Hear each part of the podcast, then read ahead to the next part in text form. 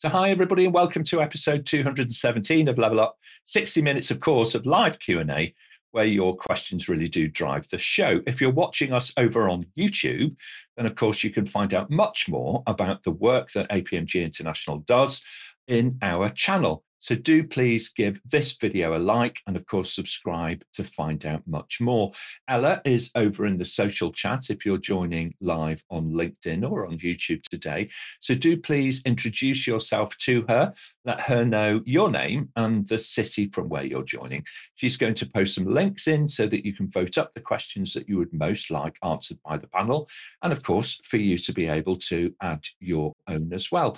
If your questions are selected, then your name's going to appear in the credits at the end of the show. So do get yours in early and stay with us to see all of that happening.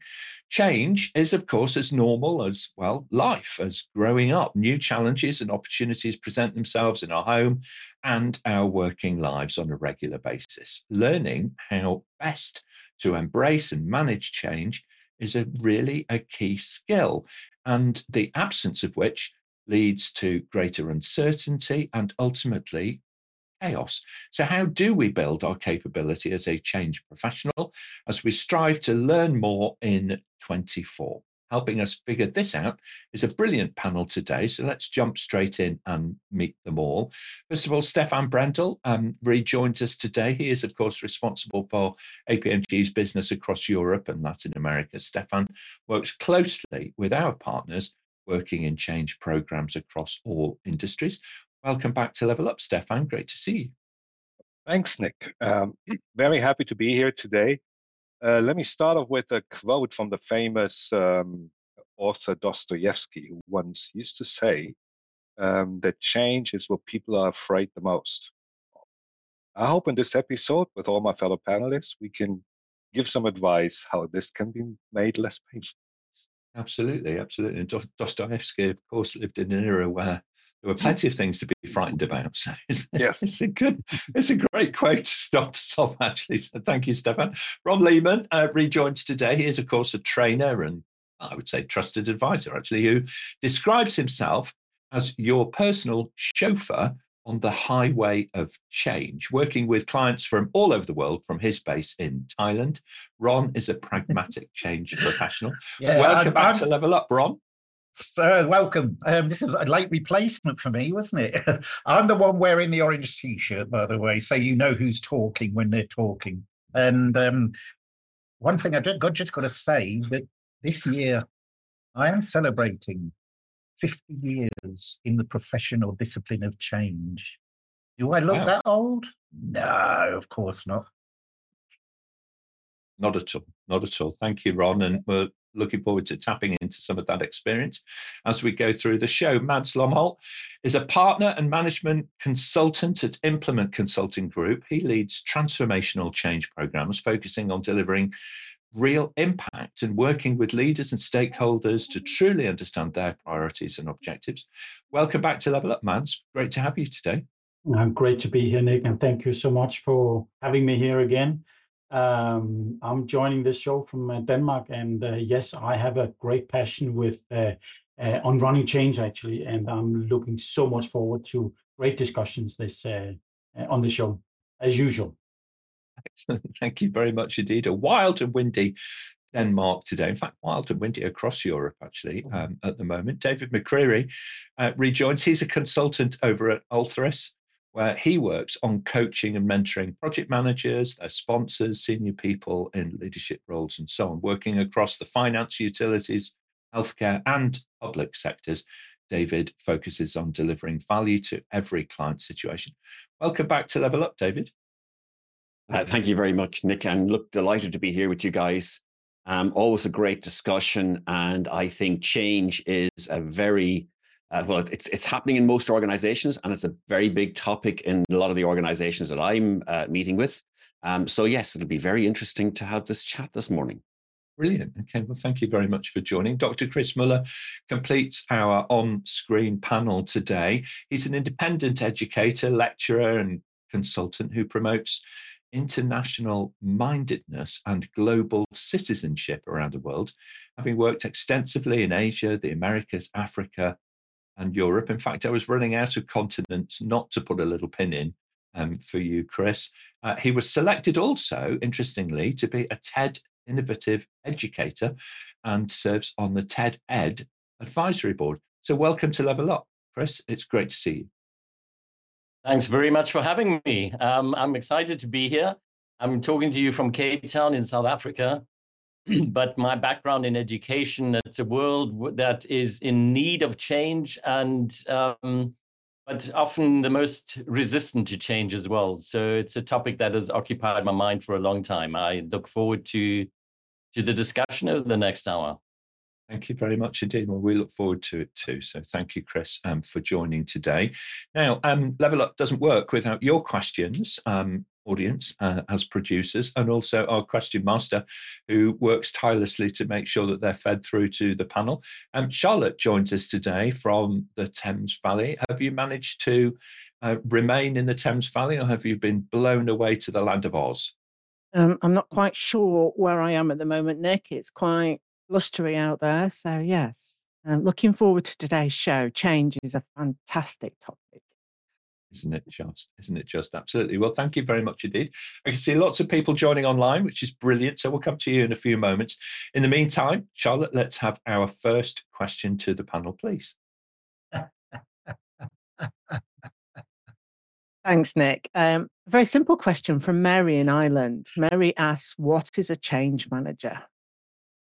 Okay, Ron, why don't you start us off and then we'll hear from David?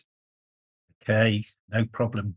Um, that's quite it's an interesting question. The, the, the, main reason is I'm actually just writing an article called "What is a change manager? Do we really know?" Yeah, what is it? What is a change manager? Um, the, the further I delve into the article, the more questions there are. The first thing is is the change manager organizational. There's the change manager ITIL, ITSM. There's two distinctions there. So one looks after change control, one looks after people. But then, if you think about it a little bit deeper, you've got your certified change managers and your highly trained change managers, but you've got your change managers who have been um, have a lot of experience, like me, 50 years. Um, and so I'm kind of finding it a bit difficult to to put a change manager into a pigeonhole. Okay.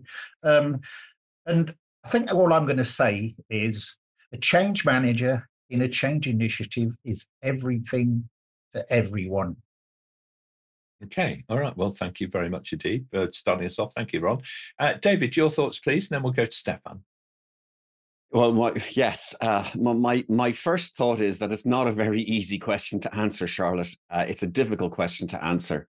Um, it's really key uh, to understand uh, I think for me, the easiest way to understand it is to understand the difference between a project manager, a change manager, and a change agent. And I think that probably kind of helps me a little bit um, in understanding. Um, you know, a project manager is there to try and deliver the the results, to try and deliver the the, the product, um, the deliverables.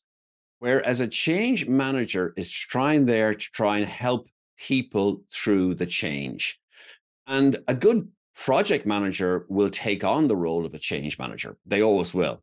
But what we're trying to get to here is the emphasis. And the emphasis of the change manager is around the people side of the change. And for me, that's what's really, really key is the people side of the change that a change manager works on with the organization and with the rest of the team uh, in the project. Yeah, thank you very much indeed, David. I think that you're right. I think um, uh, a fellow panelist on a previous Level Up show about change management described it as being the project manager prepares the solution for the organization. And the change manager's focus, primary focus, is about preparing the organization ready for the solution. So these two roles absolutely overlap in the Venn diagram of how do you do this stuff really well. Um, but they have a different focus, you know, and uh, very well put. So thank you, David. Stephan, your thoughts? Thanks, Nick. You almost nailed it down what I wanted to say about these uh, these two roles. But I think you can, Mary, you can think of the change manager rather being in the second row and not at the front of the stage. It's the change manager is the person who makes sure that the change can happen. If it's on people, if it's on processes, if it's on cleaning the carpet, you name it. But that's what the change manager actually has to take care of. Thank you very much indeed. I was just trying to remember who came up with that really succinct summary. And it was a long time ago. It's about two and a half years ago, actually. I've got a feeling it was uh, a fellow South African, Chris. It was a gentleman called Johan Botha, um, who was on one of the panels. So I'm kind of digging back in my memory a little bit. But, uh, you know, um, it's a good mantra to kind of consider and use that to, you know, think your way through. Uh, Chris, your thoughts on this? Um, yeah, I I believe that that a change manager is somebody who who keeps things in in perspective. Um, you can't blindly follow one uh, particular methodology to in, institute any change, but you have to keep certain concepts in focus for it for change to be successful. And I think a change manager is the person who makes sure all these elements of change are adhered to in some in some way or another without without stepping forward and being the authority that demands the change, because that doesn't work either. Yeah, I agree. And Stephan made a really good point a little earlier about knowing where you are in that, you know, kind of leadership. He described it as being perhaps in the, you know, in the second row, if you like. So, um, you know, the project and the business and the initiative and so on might be taking know, the absolute front position. But change management needs to be very, very close, very close behind. So almost half a step behind, I suppose. Very good. Thank you very much indeed, panel. What a great question to get us going. Um, let's go over to social, see who's joined us online this morning. Caleb uh, joined us, a regular viewer. He's joining from Stoke-on-Trent in the heart of the United Kingdom. So thank you, Caleb. Welcome today. Great to see your contribution in the chat as well. And uh, Dami uh, joins from West London this morning.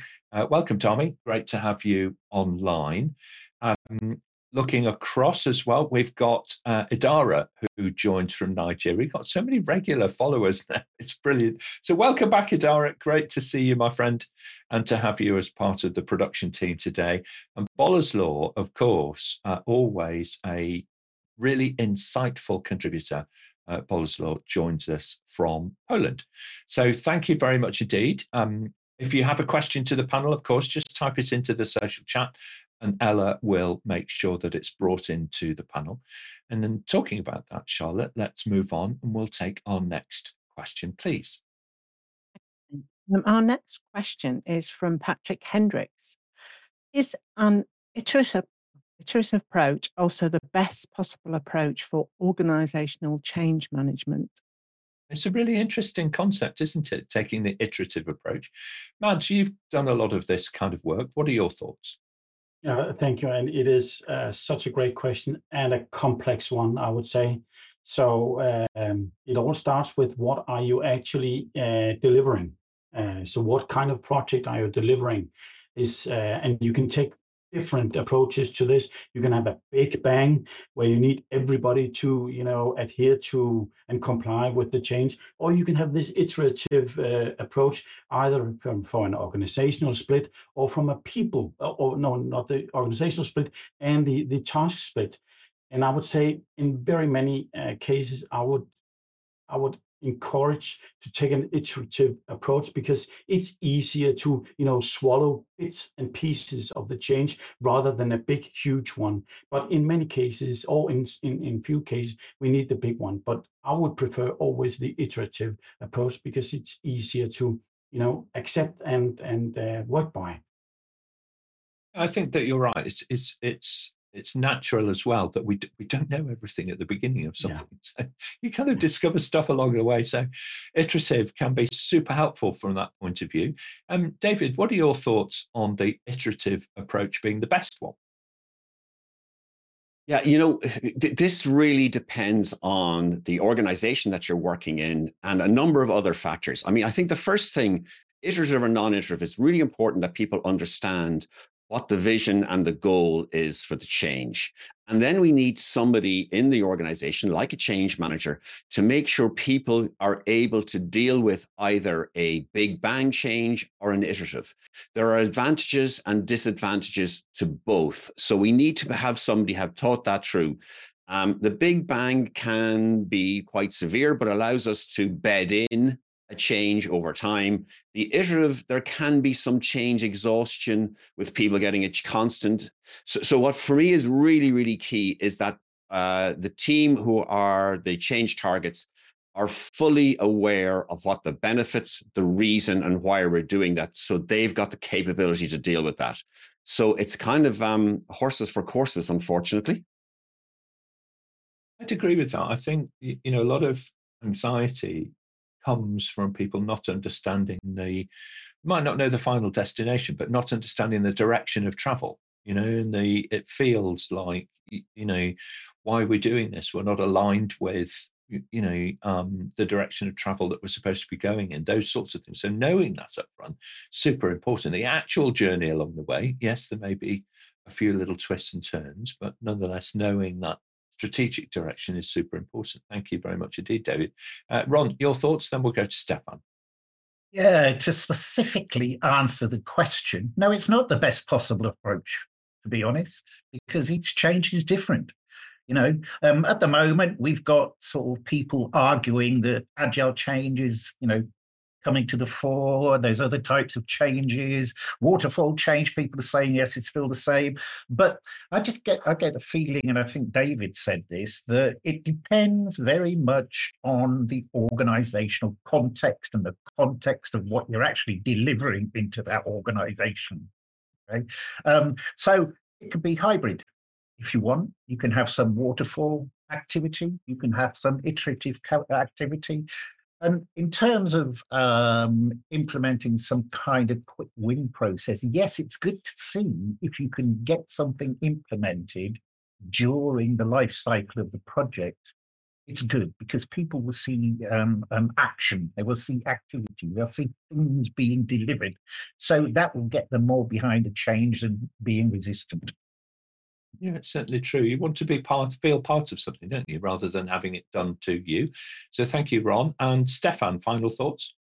Yeah, I'm not sure if I, uh, maybe I don't understand the question correctly, but if I think that change is also about people, about knowing where you are, about allowing room for emotions, allowing room for making failures, mistakes, then I think, how can it be without iteration? Because how can you check if you don't have an iterative approach? How can you check where you stand and how people feel with the change? So my answer would be, I think it's absolutely, it would be a mistake not to use an iterative approach. And I agree with Ron, there might be hybrid versions, but I think it you have to keep in mind how do you want to achieve that people are getting with the change are following that without having an iteration. Yeah, I agree with that. You, you, know, without any kind of feedback loop, then you simply don't know if you're improving or falling back. You know, you need to plot your progress on a map to be able to see that the journey is working. okay. Yeah. And you also need, I think, the feedback to be able to rethink. You know, um, every explorer didn't necessarily, you, know, um, ever have to retrace their steps. I think sometimes when you're exploring change, it's the right thing to do. Retrace your steps a little bit, regroup, rethink, reform, and then progress again. And have that confidence, as Stephan says, to be willing to fail. Okay, try things out, be willing to fail, and create a culture of safety around doing so. So thank you, Stephan. Thank you, panel. Great start to the show. Fascinating. And uh, Ella's just saying um, to the audience and to our producing team, who, of course, everybody who's watching online, um, if you have a question, then just pop it into the chat. Charlotte, on that note, I think we should move on. Let's take our next question to the panel. Nick, um, another question from Mary in Ireland. Are certifications or experience more important when becoming a change manager? All right. So certifications or experience. So this is one of those contrasting things. And I think we're going to get a range of different views on this. So let's start with the pragmatic and practical Mr. Leeman. So, Ron, start us off. What do you favor, experience or certifications, or a little bit of both? Okay, I've had 50 years in the business and I'm not certified. Okay, I've not been, tra- I've been trained right at the beginning, but I'm not certified.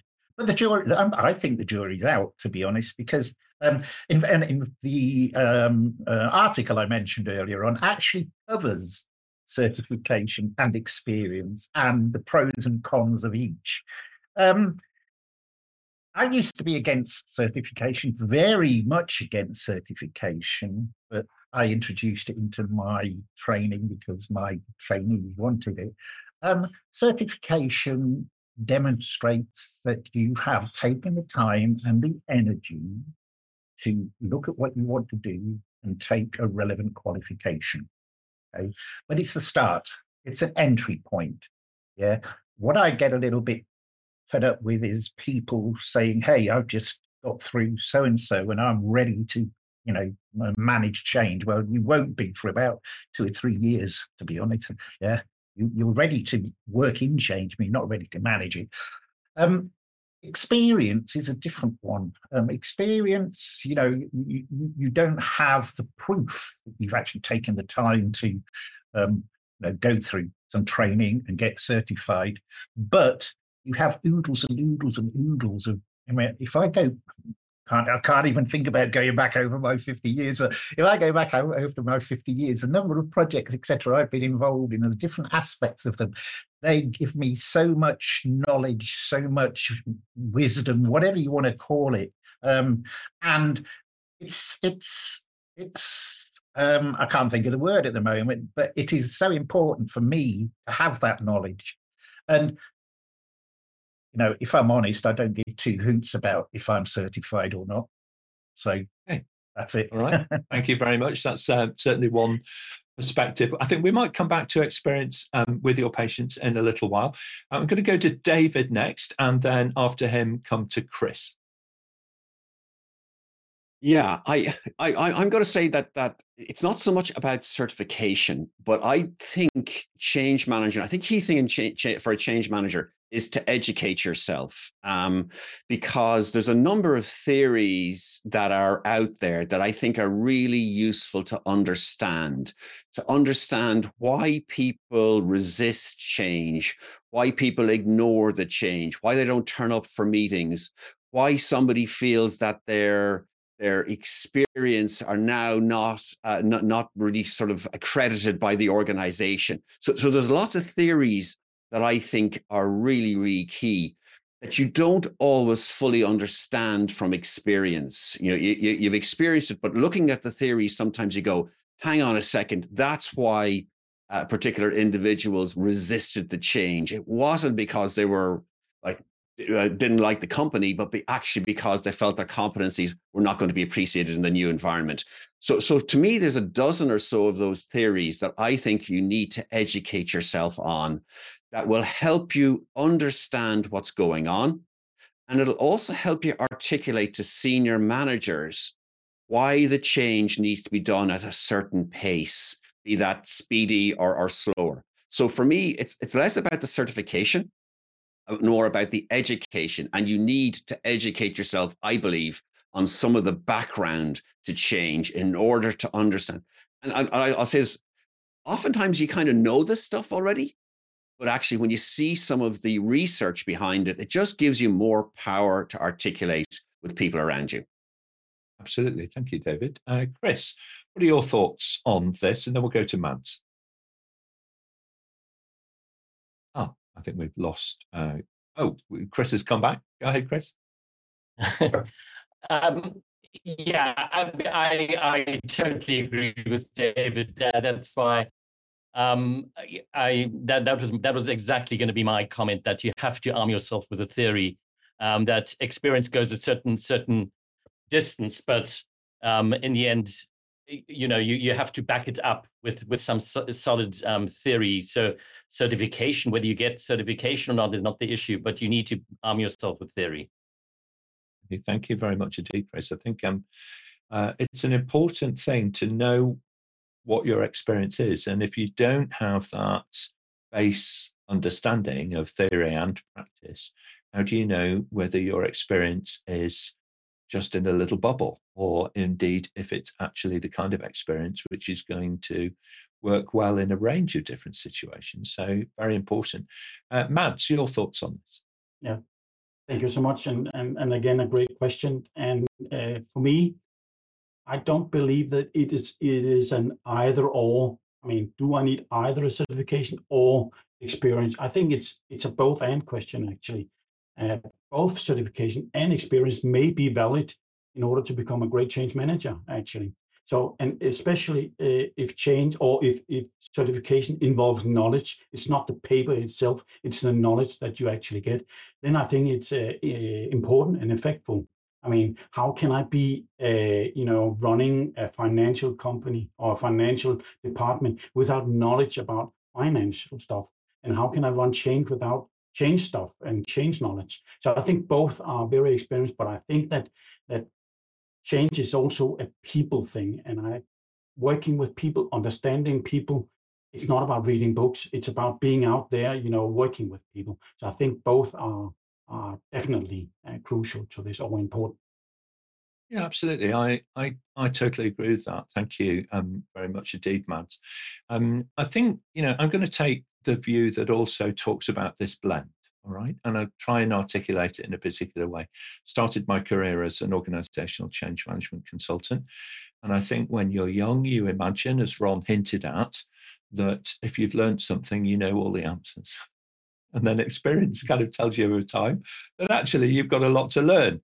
Um, I do absolutely thoroughly believe that um, educating yourself, as the panel have said, is the key to this, both in theory and also in practice and in real life. So there's a range of qualifications that you could take, and I would focus on qualifications rather than certifications as the correct word here, because you're trying to qualify yourself, if you like, um, and qualifying means reaching a certain standard, whether you're running in the Olympics or whether you're trying to understand the theory and practice of organizational change. So, um, the Change Management Institute is a really good organization, huge membership organization worldwide, based in Australia, of course. Um, so, their work is well worth considering to learn and the QR code is on the screen for you there. Um, I guess also, in addition to that, if you're not necessarily the sole leader of the change and you don't have that job role, but you want to improve how your individual contribution can be made, then consider um, becoming a change agent and thinking about your role and responsibility in that. You know, this will help your organization considerably.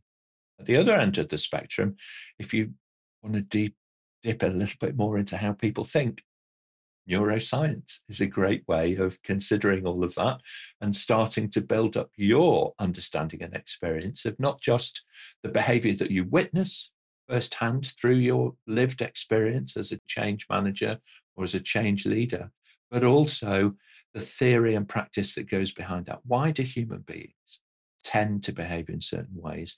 And if you know those little hacks how can you use those to best advantage? So, just some things to consider there. So, thank you, panel. And I think a great mix of opinion and a really great blend in real life is what makes for best success. Thank you very much indeed, Charlotte. I can see the questions stacking up, so I guess we should move on. This is a live question from one of our uh, viewers, Christopher Grenov. What are your thoughts on using choice architecture in change management?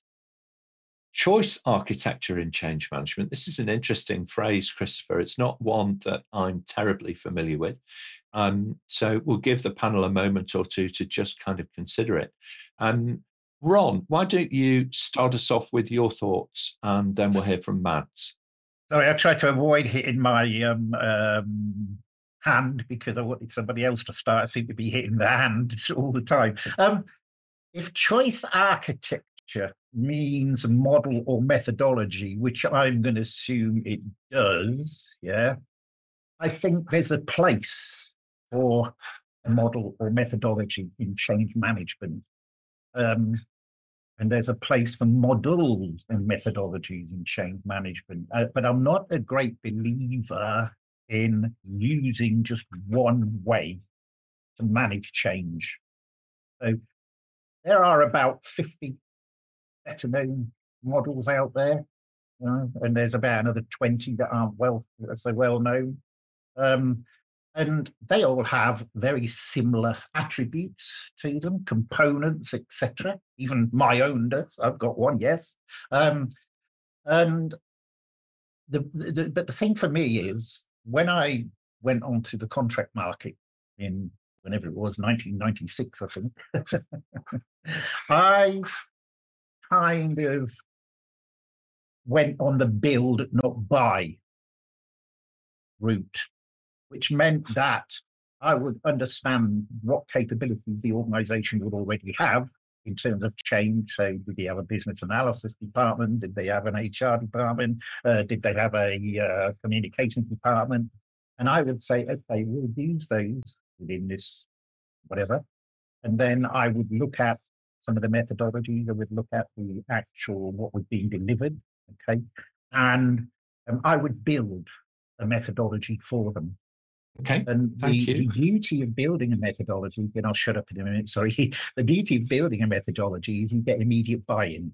You get people who say, well, he, he or she has come in to the organization, they've done their homework, they've sussed it all out, they've, you know, they've learned what all the organization wants to do, and they built a methodology specifically for us, which includes our culture and everything else. So, yes, um, not one, many. All right. Okay. Thank you very much indeed. Um, Mads, this wasn't a term that I was familiar with at all, um, but I'm hoping that through your consulting work, you'll be able to guide us a little bit. Um, choice architecture and change management. Thank you so much. Neither was I actually, and I and I just uh, followed Ron on his uh, way of thinking. But uh, thank you for clearing out uh, what the choice architecture was about. About you know um, presenting decisions, presenting what are the alternatives, should we go that way, should we go that way, or should we go that way, and presenting that to to the management. And and I think one of the the ways that I think in this case, when I face the project owner or the the SteerCo or the management level, uh, and and need to present them different alternatives. Uh, on the way forward, I always think about the why, what, how. I mean, why are we doing this change? And and what are we doing and how are we doing it? And then of course include the whole risk thing because i mean presenting the why what how is always the happy flow. And we all know that uh, uh, changes do not always go as as planned. So also presenting the risk thing.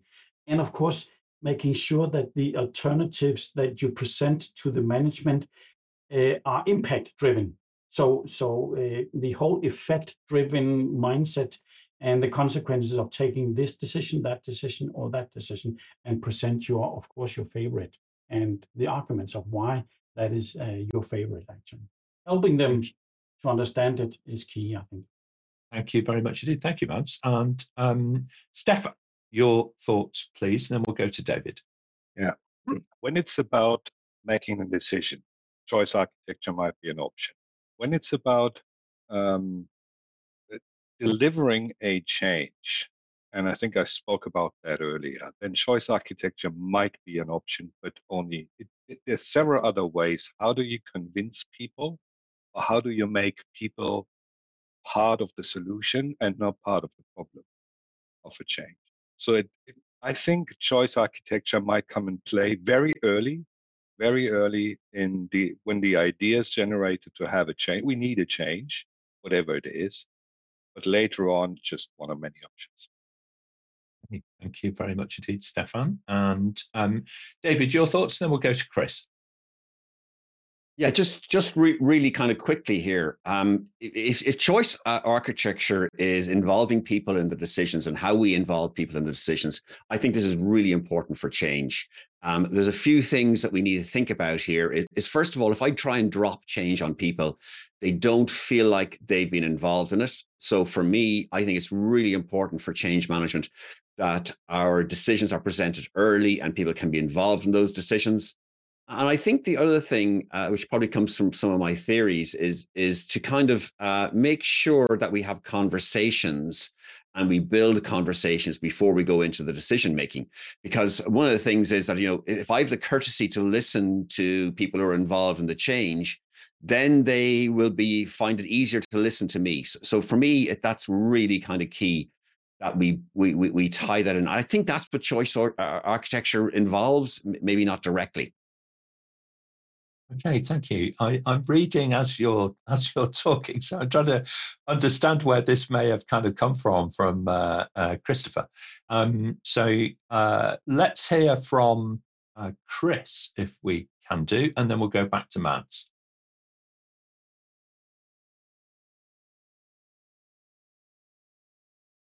Um, hi, I seem to be having some internet issues again, but um, if if choice architecture is setting a, a, a defined plan and a defined direction as to where the where the change management should be leading, um, it it can easily tend towards an authoritative way of of leading change, which which doesn't bode well for success in for successful change. Um, so you know, I I go back to my earlier statement that that um, methodologies are good but mustn't be sacred. Um, that you need to you need to be flexible enough to be able to change things, and the change manager is the person who makes sure that the concepts of that uh, choice architecture are followed, but not rigidly. Understand, understand. Thank you, uh, Chris. And it's a really good point, actually. Well made. So I'm glad that your connection um, was al- allowed you to to share that, you know, with the group. Uh, Mads, uh, back to you uh, for your further thoughts.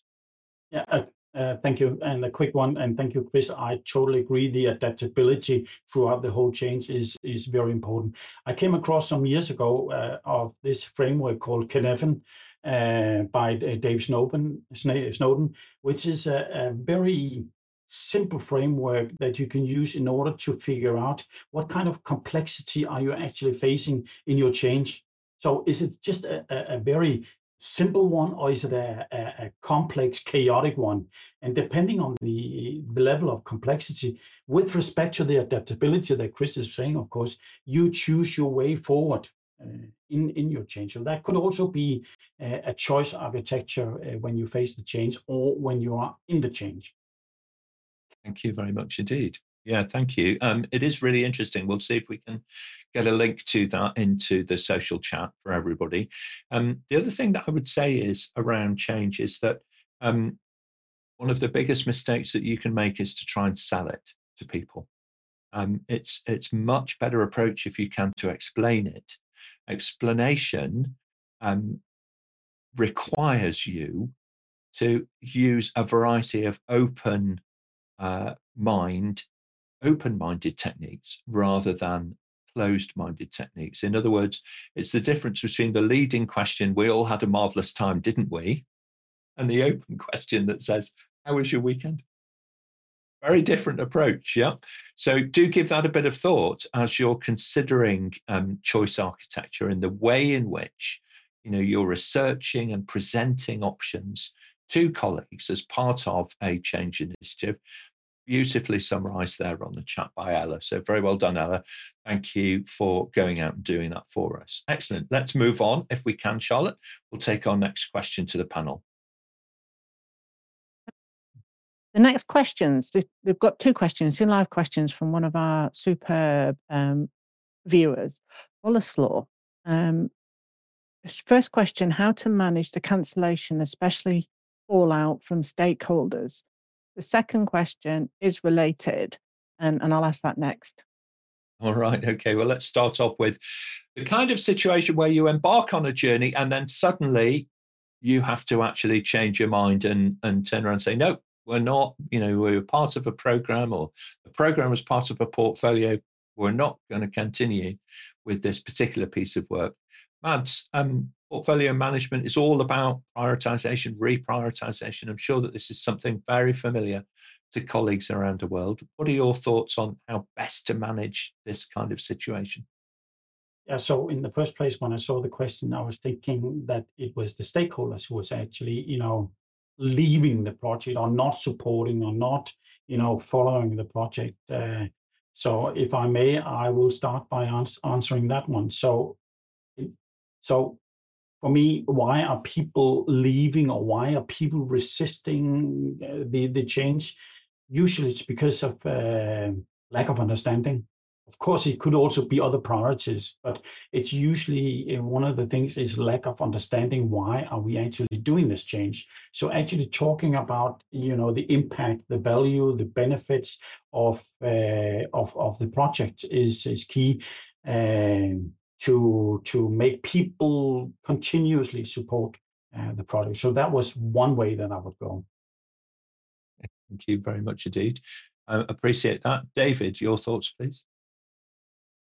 Yeah, look, um, th- this can be quite painful, um, uh, canceling uh, the change, and we do need to be careful. Um, there's a few things that will happen as we as we try and cancel an initiative. Um, the credibility of some senior managers can be affected by this, so uh, it's really important that it is properly managed. Um, I don't not mean just by, by trying to save face, but understanding the effect on individuals and uh, this can uh, support change fatigue. Uh, so we need to be really, really careful. Um, so I, I, think it's about being open and honest with those being affected by the change, uh, being open and honest so they can see the effect as opposed to just pulling the plug uh, because it's too painful or too hard. Um, I think it's a, yeah, it brings it back bad memories, guys. So yes, this is hard. It's the kind of thing that haunts you in life, isn't it? Really, yeah. particularly the more that you were invested in something. Oh my goodness me! The more that you need a little break before reinvesting in whatever the substitute initiative happens to be. Um, Ron, your thoughts about the, the, the biggest guillotine in uh, life? Uh, very, very quickly. Um, hypothetically, I've never actually been involved in a project which has been cancelled. I've been involved in a project which has changed, etc. I've been involved in projects where I've left or I've been asked to leave. yes, it's true, I have. Um, but I think um, David David um, um, mentioned two words that I more or less ram down people's throats when I'm training is openness and honesty. There's no point in trying to cover anything up. Yeah. If there's a budget shortfall, if there's a, a too much resistance, whatever, then be honest about it. Just tell it the way it is, because people will respect you more for that. Thank you. Excellent. Thank you very much indeed, Ron. Uh, Chris, final thoughts on this one? Um, the the fallout from a situation like this depends on the on the level of trust that has been built beforehand. And hmm. I think that's that that is such a crucial element of any change change initiative is to build up that trust in the beginning. And both Ron and and David mentioned the the concept of the the idea of, of honesty and and genuine um, genuine behavior. Um, that all falls into the trust sphere, and I think trust is a massive massive element of any change change initiative very true, isn't it? You know, if you trust each other and, and you know, you can reevaluate and then, you know, you can kind of say, yeah, you know, we're we're not going to proceed as we had intended. We're going to do something else instead. And whatever that something else happens to be. So Boleslaw, great part A question. I think Charlotte's been queuing up part B um, in your thinking. Um, so let's move on, Charlotte, and we'll listen to part B if we can you. So, part B Have any panelists ever had to cancel midway through the introduction of a change they were managing? Okay, Stephan, um, has this happened to you? It happened to me very early in my career, and I was at IBM at that time. And I had to step in for a project. It was called a project. And I had to stop it because I remember that and it was very painful to go to all the stakeholders and tell them, no, you got to take more money in your hand. And I was a young guy. So who, who was I say that? But I could convince them. And probably intuitively, I have done some choice architecture things, uh, trying to sell this to the stakeholders.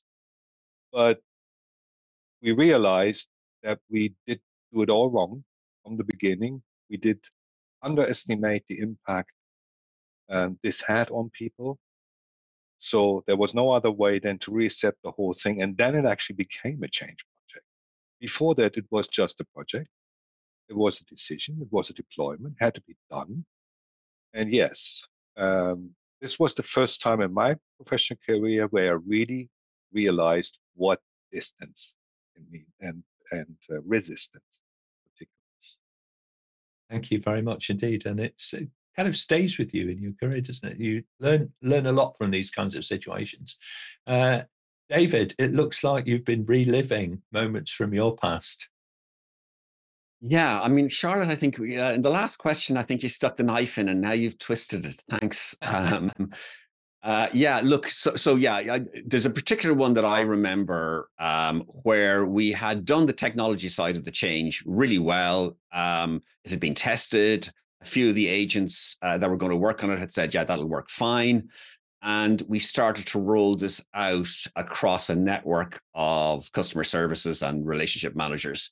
Um, and yeah, it just they just went nuts over this. It's not, not going to work. It slows us down. It's actually we're not the right people to do this in the first place. Um, and yeah, so so we had to pull it. Uh, we had to go backwards, and it had a big effect on the organization at the time because it was tied into regulatory, and we'd, we'd, we'd spoken to the regulators about how we do this, and we decided to go ahead. And the reason, I suppose, was that this was driven from a top down. Regulators say this, this is how we solve the problem. And we hadn't spoken to the agents at the end of the line who go, okay, is this going to work for you? And them going, what? That's not, we can't make that decision. Why are you putting it on us? Um, so yeah, um, yeah, that was pretty harsh because we'd spent a lot of time with a lot of IT up, updates, and uh, yeah, I was on the floor trying to get people to use it, and I, I felt it was successful initially. Yeah, but it wasn't. Okay, all right, excellent, thank you. Well, you know, these things happen, and we learn from them, and everybody learns from them. Um, Ron, uh, your thoughts on this? Uh, yeah, um, summarized experience.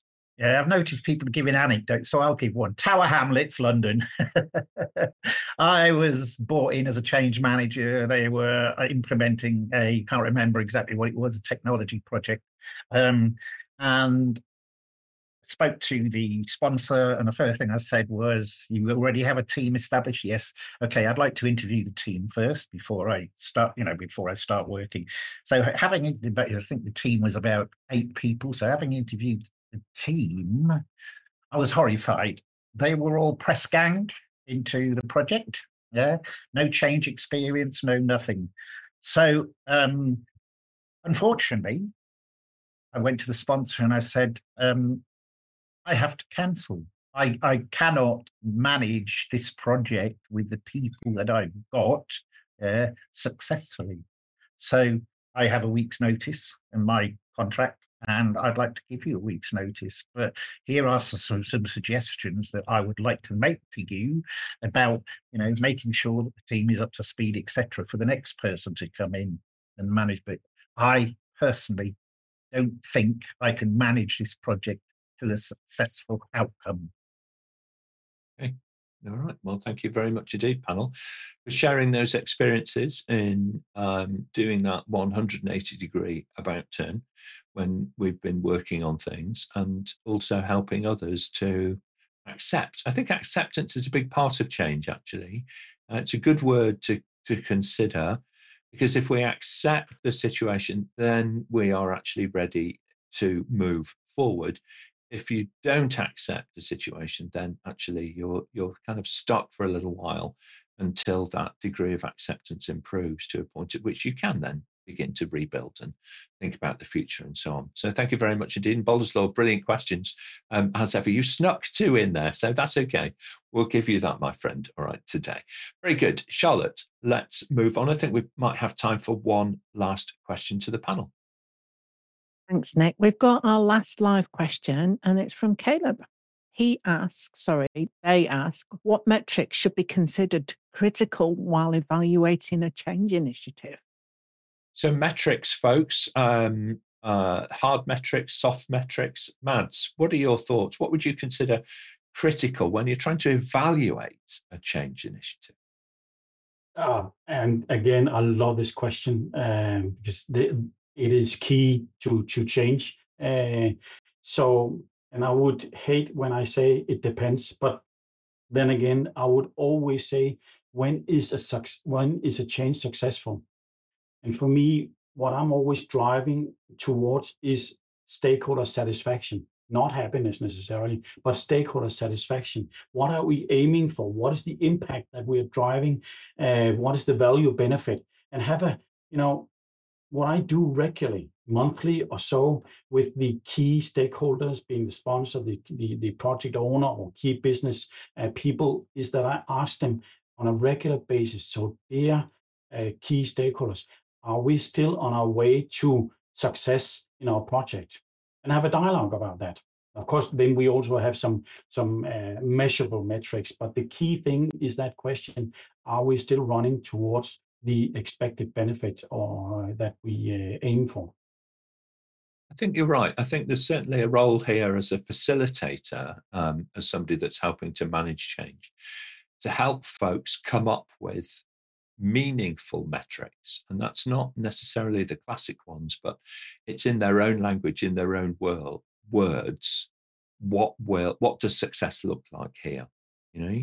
Um, and if we're able to do that, then we're in a very different ballgame because suddenly it, it's it's personal. It becomes something that you can buy into because it's meaningful not just in your industry, but also inside your organization. This is the way that we speak our language. It's our language. It's not somebody else's theorem, you know, that we're measuring ourselves against. So thank you, Mads.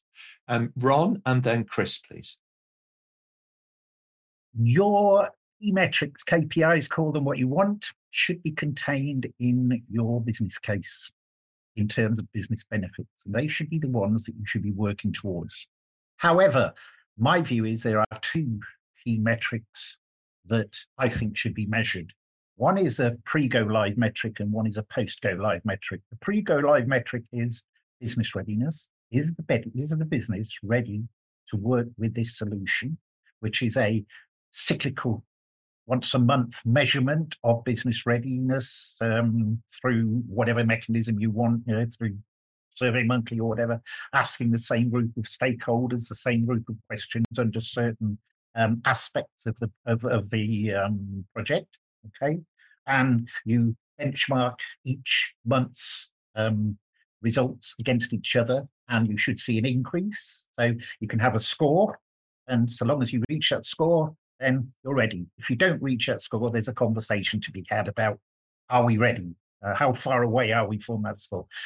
Post go live, it's all about user usage and adoption at the end of the day, if people don't pick up and use and adopt what you have delivered as a solution, where's your ROI? Where's your return on investment? Nowhere. Yeah. So return on investment, and you're looking probably at something like a three month measurement process, maybe longer um, for usage and adoption. They are two different things, but they should be measured together. Thank you. Right, very good. Uh, Chris, your thoughts, and then we'll go to David. Um, I, I, agree with Ron that a lot of those things have to be determined in advance, that they need to be be clearly stated. But one one metric that that I particularly want to make sure that it is included in any assessment is is that of culture, and I think culture plays a huge role in um, in change management, and you have to take into account, you know, the the power distance relationships that exist, the the risk averse nature of of the culture that can drive the particular change in in lots of different directions. So, um, in assessing the success of anything, you need to take into account the culture of the stakeholders. Thank you very much indeed. Thank you, Chris. And uh, David, final thoughts on this one.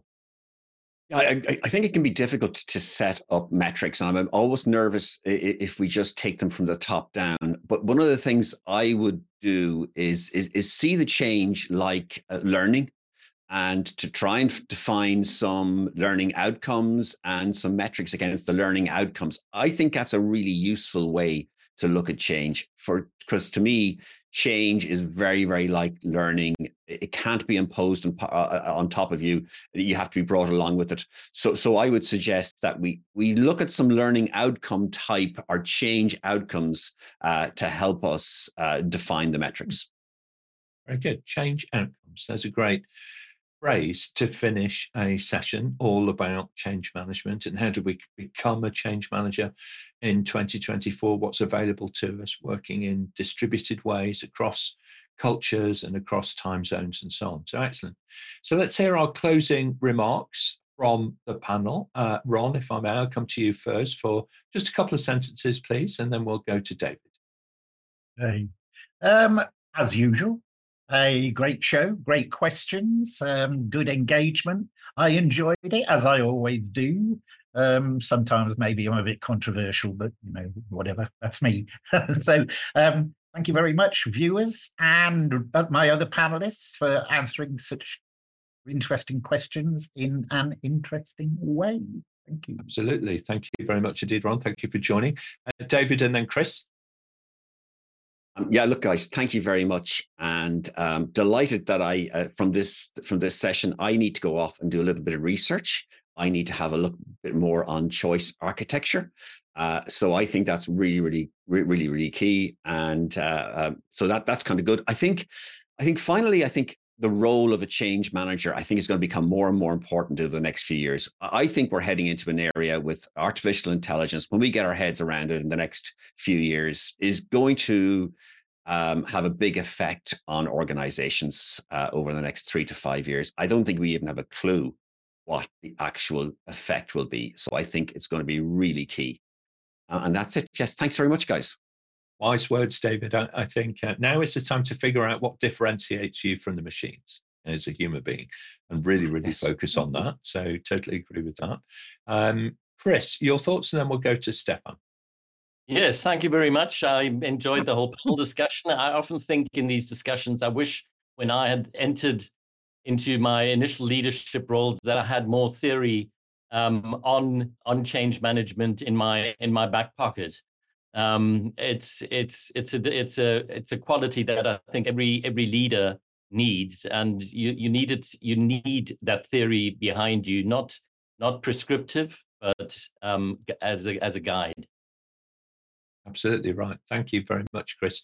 It's an absolute pleasure um, to have you on the panel today. Uh, Stephan and then Mads. Yeah, thanks, Nick, uh, and uh, thanks APMG team. It's always being on this session. Is I think David nailed it a bit down. Is that you come back with something you'll have to learn yourself. So that mm. that's what making it great being a panelist.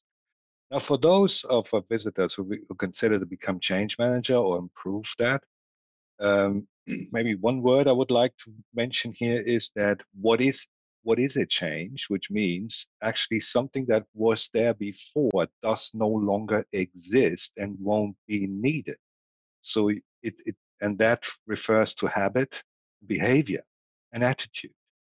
That that is what what really makes change is that as if it was never never different before, and that's what you have to keep in mind as a change manager. And that will give you if you if you take that as a as a guideline then you know what to do. Thank you very much. Thank you so much, Stephan. Great thinking there and really great guidance to finish the show on. Uh, Mads, your reflections on today, and then we'll hear from Charlotte. Thanks, Nick, and thank you to you all. It uh, has been great questions, great discussions on this huge topic. For me, uh, change is about people. So key for me when running change and being involved in change is to, first of all, understand why we're doing it.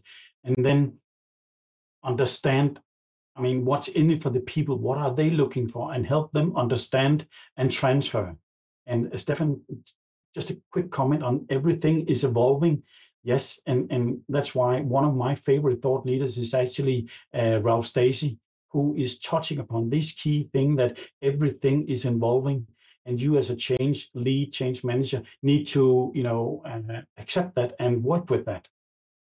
Hmm. Excellent. Thank you very much indeed, Mads. Um, Charlotte, an interesting um, opening on the subject of change uh, for 2024. Uh, your reflections on today? Mm, it's been a, an interesting, there's lots of variations on on how to become a change manager and and change is a big topic and it's a very popular topic at the moment um, thank you to our viewers that submitted questions and thank you to our panelists as always for your contributions. Um, I've been able to say this quote once this year? And I'm going to say it again because it's just as applicable.